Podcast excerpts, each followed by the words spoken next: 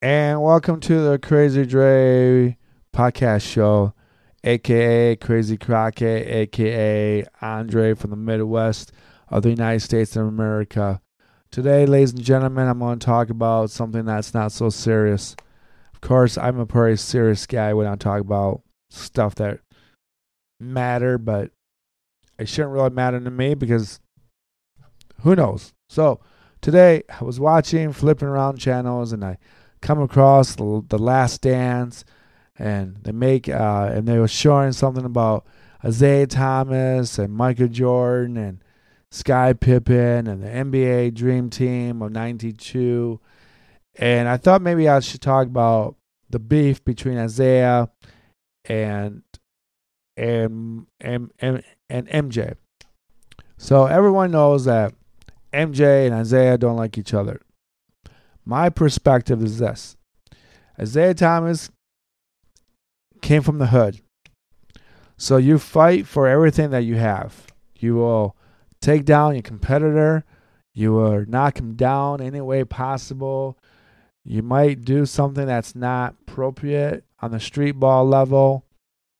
Kind of like in the in street ball, you you foul and you call it. No blood, no foul. Sometimes that's the case, but not literally the case. But no soft fouls doesn't count. You really have to foul somebody to stop him from from completing his shot of a layup or a dunk. Of course, no one wants to really get hurt, but back then you earn your keep.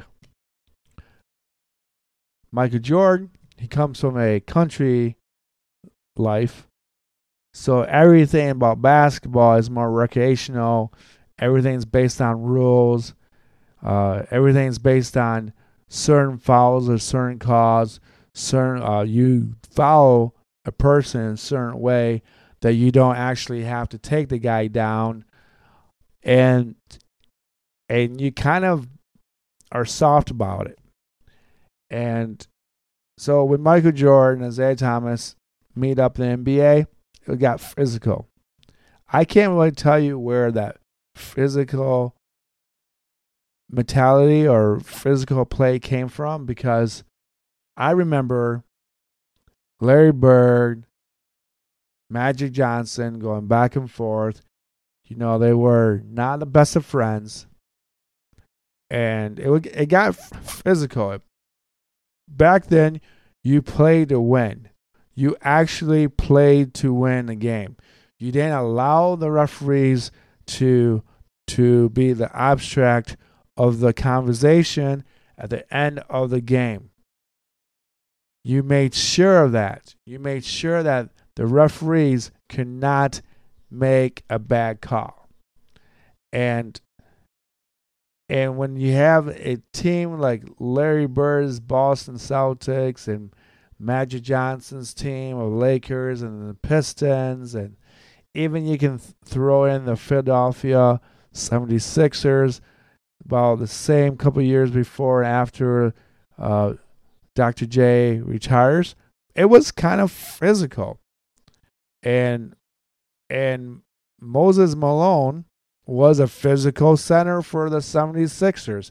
They had to be more physically, defensively uh, team, and they can't rely on the on just Dr. J's uh, flying in the air, dunking, making 15, 16, 17 footers, uh, creating uh, uh, circus shots that Michael Jordan created to be popular.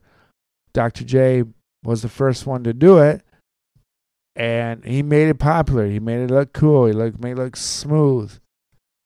So even in that era with Dr. J and Larry Bird and Magic Johnson, it was it was a physical game. You would you would play to win the game, and a lot of it it comes from the street ball hustle. Uh, don't cry on the court. It was rough. It was not by the way people describe it to me, I mean, I used to play basketball with my neighbors and we got physically You know, we got physically involved. I mean, we'll push each other in the bushes. We would follow each other purposely. We wouldn't even hit free throws if it was a shot being completed. That's how that's how it was. And I grew up in the suburbs, but that's how we play basketball. That's how basketball was seen on TV, seen in the in the inner city, and it reached out to the suburbs. So so this whole thing about Michael Jordan being butthurt for being physically hurt because the Pistons were playing hard on him, and Detroit gets a bad rep for being Detroit, Detroit bad boys, but Detroit wasn't the first team to play physically at all. They were just the last team to play physically. Well, actually, that's not even true because the New York Knicks in the 92, 93, when they were trying to beat the Bulls of Michael Jordan, they were playing physical with Michael Jordan. Jordan just got smarter, and Scottie Pippen was a lot better than he was before they won a championship.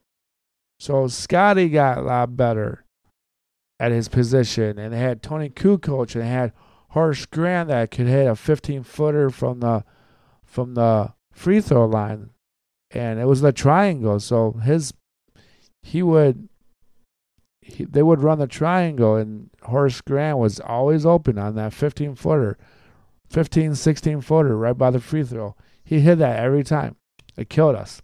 Every single time and but that whole era was what sports used to be like and and Isiah Thomas just played along with it if we're to play physical, well, we're to get fouled and they're to foul us. And, and Michael Jordan was just kind of, he just didn't know how to pass the ball correctly. Everything was about Jordan. So the Jordan rules was this. If Michael Jordan has the ball, he's going to take it in. He's going to try to dunk it, try to make a nice sweet shot. You follow him. Michael Jordan didn't pass the ball. It was notorious back in the day that Michael would score 50, 60 points any given night. And his team would beat the bad teams, but his team could not beat the good teams, like the Boston Celtics. And the Boston Celtics, one of Jordan's first playoff games, Jordan scored 63 points. They lost the series but it was probably one of the best games that you ever seen on TV. And then Scottie Pippen came along. And Scottie Pippen really didn't have a great shot. He really didn't. When he first came in, even if you look at the way he shoots back then, it didn't look good at all. So, but he made his three point shots. He was a great defensive player. He was a very well rounded player. He could rebound. He could pass the ball. He could be Jordan's little sidekick.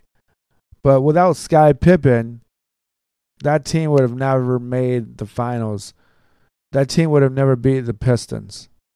And uh and and a lot of times when you, people compare to LeBron James to Michael Jordan, it's not even comparable. So I'm losing a little track. Let's go back to the Michael Jordan and Isiah Thomas thing. So these two guys are beefing at it. Finally, Michael Jordan and and and Sky Pippen and the Chicago Bulls beat the Pistons. And of course, who's leading the line to to leave the court with a minute 25 seconds to go? It's not Isiah Thomas it's Larry, I mean, it's Bill Laimbeer. And Bill Laimbeer is kind of a, good old boy from the, I guess he grew up in the suburbs of Chicago. But you could tell that he had that old school, I'm a country boy. it's my way or the highway and he's a very proud man and and he just couldn't he couldn't get through his head that all you had to do is stop by Sky Pippen and Horace Grant and Michael Jordan and say, hey, good game, but I still hate your guts. That's all he had to do. You can still say he hates those guys' guts. And of course, most likely, Isiah Thomas would have done the same thing. He would have stopped by, given uh, Michael Jordan a high five, and say, Congratulations. Because it's kind of weird that Isiah Thomas didn't get the memo. Because when the Pistons finally beat the Boston Celtics in the finals, when they when uh, Pistons finally got into the finals in 1988 and lost to the lost to to the Lakers.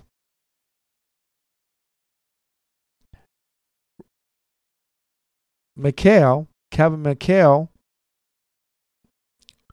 gave Isiah Thomas a high five. He kind of congratulated him. And this was in the Silverdome. This is where the Detroit Lions used to play. This is where he had over 80,000 people in a stadium in Pontiac, and this is where the Pistons used to play. So this is before this is a year before the Palace of Auburn Hills. And and people don't remember that. People forget that Kevin McHale gave Isiah Thomas a high five and congratulated him. Was it intentional? Was it by accident? Was it based on coincidence? You have to ask those two about it. But honest to God, you think Isiah Thomas should have just said, Good game. Congratulations. You finally beat us. And then moved on. Everyone has to move on. Even the great ones have to be moved on. And they quit or retire and then they enjoy their life. Hopefully, they invested some money of it, did spend any of it on dumb shit, but you can't you, you can't tell people that. I don't know. That's not that that has nothing to do with anything. But I don't know why I put that in there. But but back then, people the pride thing was just way too much. And I remember uh, watching that my dad was really disappointed in that. And I was a little disappointed in that because I'm from, we're from Michigan. We don't, we hate the Bulls. We hate Michael Jordan. We don't, we don't care about Sky Pippen's crybaby moment. I mean, anybody cries so much, it was Sky Pippen and Michael Jordan just yelling and crying for fouls that they weren't fouls, and Michael Jordan would travel all the time. And I remember those days. I remember, you know, Jordan could slide a little bit and take a couple of extra steps. But the whole, but not being included in the dream team, three things I think happened. One, think Isiah Thomas' pride, he just couldn't be friends with people that he was trying to beat. Now I think he learned because now he's talking to other athletes and he's capable of of being a kind of like a father figure to the younger players and like Shaquille O'Neal and the other guys out there. But back then, Isiah Thomas was not was not the guy that people like want to hang out with after the game, after the series. Now, I do think that there's a there's one incident well there's an incident that happens over and over again so when the pistons and the lakers made it to the f- finals that year Isiah thomas and magic johnson get in the center of the court and they kiss each other on the cheek and it's just weird it's just weird and people people who are listening to this are going to say, well, you're being homophobic. No, but it had nothing to do with homophobic or homosexuality. on the basketball court, why why would you kiss somebody on the cheek? Why would you do that? I don't know. I mean, that just didn't make sense. That kiss on the cheek before a, one of the ruthless NBA final series ever for the Pistons. Why would you make like a peace treaty moment kissing someone on the cheek? And I think Isiah Thomas's personality of friending people to a point where it's almost too friendly kind of probably kind of made the rest of the dream team kind of like uh, I don't know. That's not my cup of tea. And everybody's respectful. But I really don't think that's a reason for someone not to be included in a dream team. I just think he was not able to get along with Larry Bird or or Charles Barkley and I think Isiah Thomas and and Magic. I think Magic just Magic to me is not what he seems to be. I'll say this. I'll be the first one to say it. Probably sure I'm not the last one to say it. But I don't think that Magic Johnson contracted HIV by using needles for like heroin. I don't think he contracted HIV by by male plus female intercourse.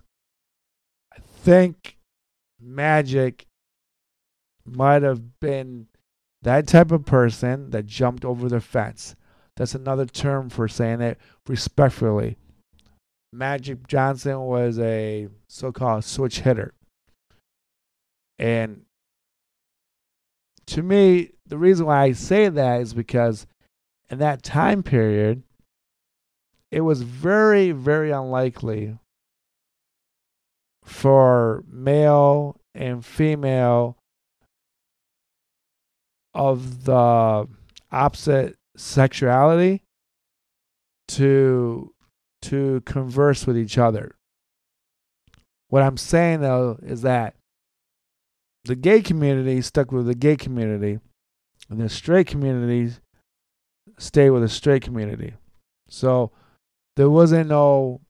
Maybe there was a lot of sw- swinger bars moments based on the memoirs. I mean, based on books and stories of the Lakers in the '80s, how how wild it was. But I just don't think that Magic contracted HIV having sex with a woman. I just don't believe that. I I will never believe that.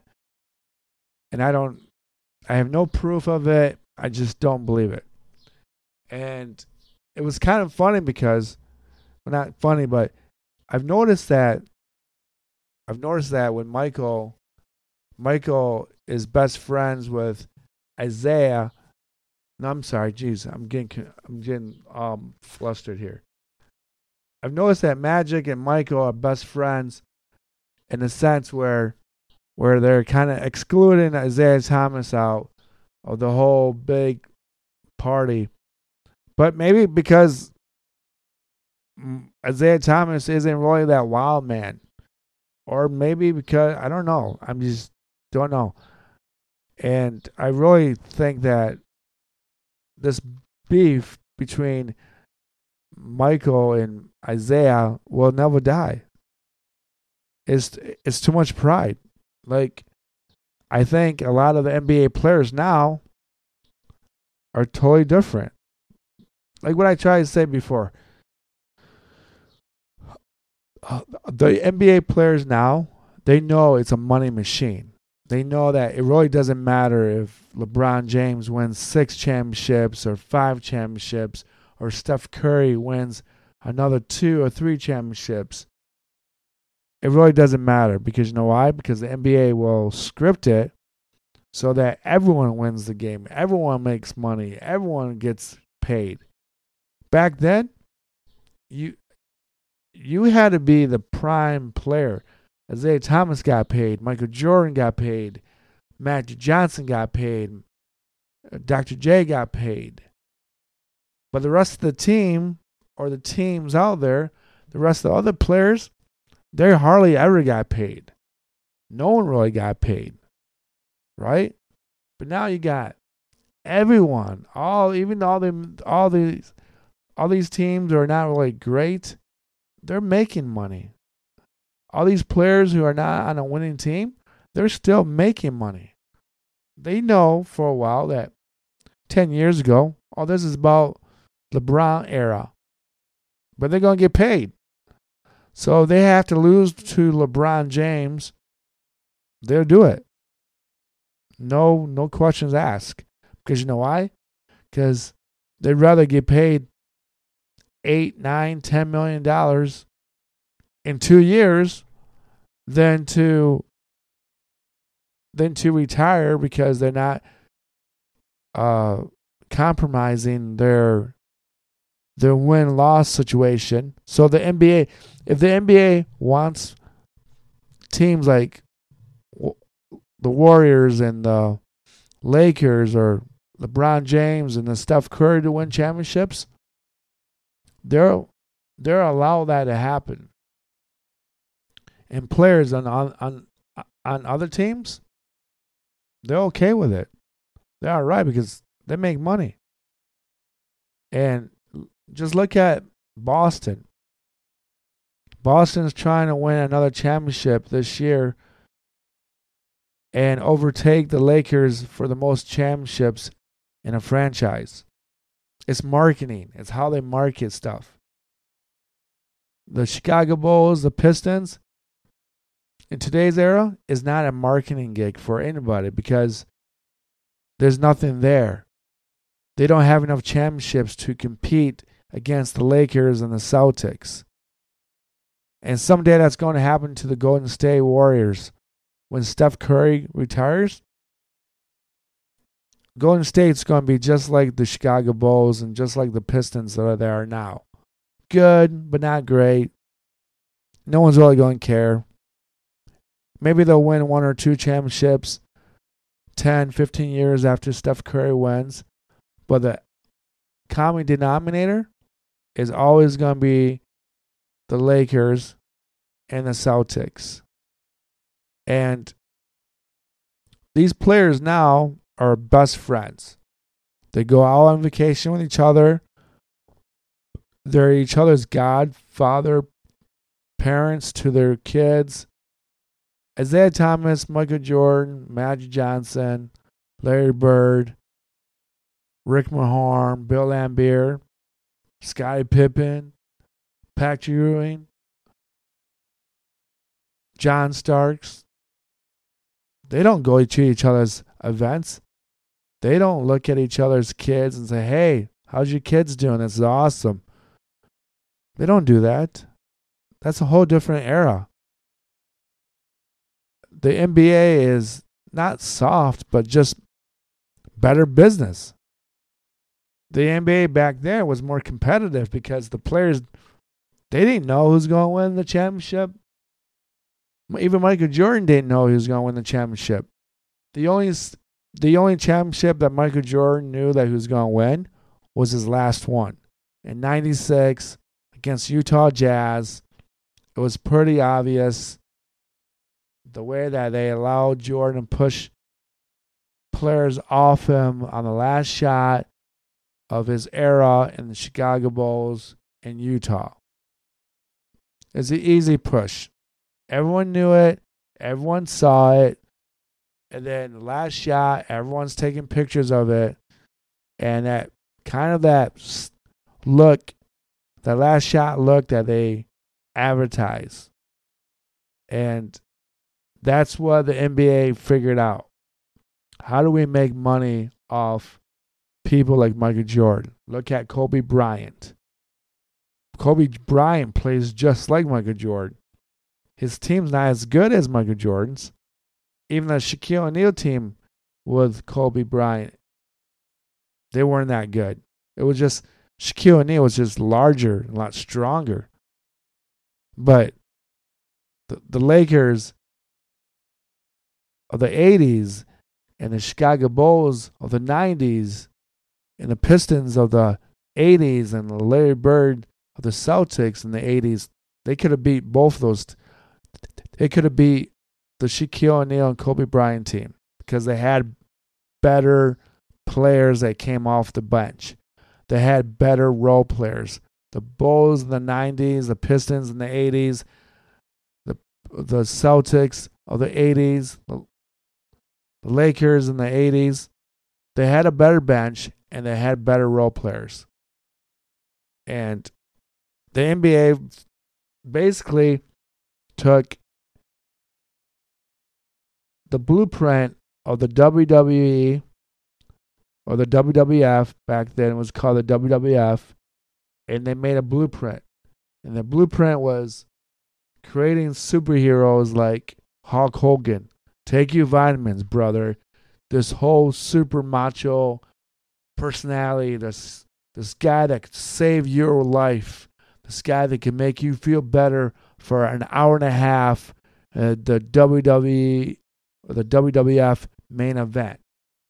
They had their villains against Hulk Hogan. They had the Undertaker, and they had the and, and they had Macho Man Randy Savage, and they had King Kong Bundy and Junkyard Dog. They were competing against Hulk Hogan, and Hulk Hogan is the Michael Jordan and the LeBron James, and this whole spectacular show and they WWF just kind of learn how to write script so that they can bring people back. Oh, Hulk Hogan lost the belt to Macho Man Randy Savage. What what, what are we gonna do, brother? And then they did the same thing with with Isiah Thomas and Michael Jordan. And when Michael Jordan finally won, they never let him lose because to have Michael Jordan lose, you would start seeing the real Michael Jordan, and the real Michael Jordan isn't that, that nice of a guy in the first place. He's kind of like a villain. He'll punch people in the face during practice. He'll tell you bad jokes. He'll make fun of you on the court for being short, for being five three, Muggsy Bogues. He'll ridicule you. He'll make fun of your family. If Michael Jordan lost any of those NBA finals, then you you would see the true Michael Jordan. And to be honest with you, I think Michael Jordan would just quit because he couldn't play no more. And then he start playing in the Washington, the Washington Wizards, and he sucked. He was pretty good, but he was bad. And then it took a game against Kobe Bryant to make Michael Jordan realize his time is done. But Michael Jordan will never. Michael Jordan's personality is it's so dark. He's not. I, I, I, I like. I don't want to say dark. I want to say his his memory of his past is dark. He doesn't like anybody. That's why you don't see him on TV. That's why you don't see him in the NBA Finals as announcer or a broadcaster talking about who he thinks is going to win because he doesn't care. It's about him. And that's why you see Isiah Thomas on NBC or CBS or the NBA TV talking about the game, talking about players like the players that he likes, who are playing right now. That's what makes Michael Jordan and Isiah Thomas different. And unfortunately, that one mistake that Isiah Thomas made was that he didn't understand the marketing of the NBA by just shaking someone's hand and saying congratulations, and he should have just made the dream team. I went everywhere in this conversation. I, I don't even know if it makes sense. But it was thank you for listening. Talk to you soon. I have to go eat. I'm going to drop this episode off on on Spotify and on Apple Podcast. And Talk to you soon. Good night. Love you. Can we all just get along? Please.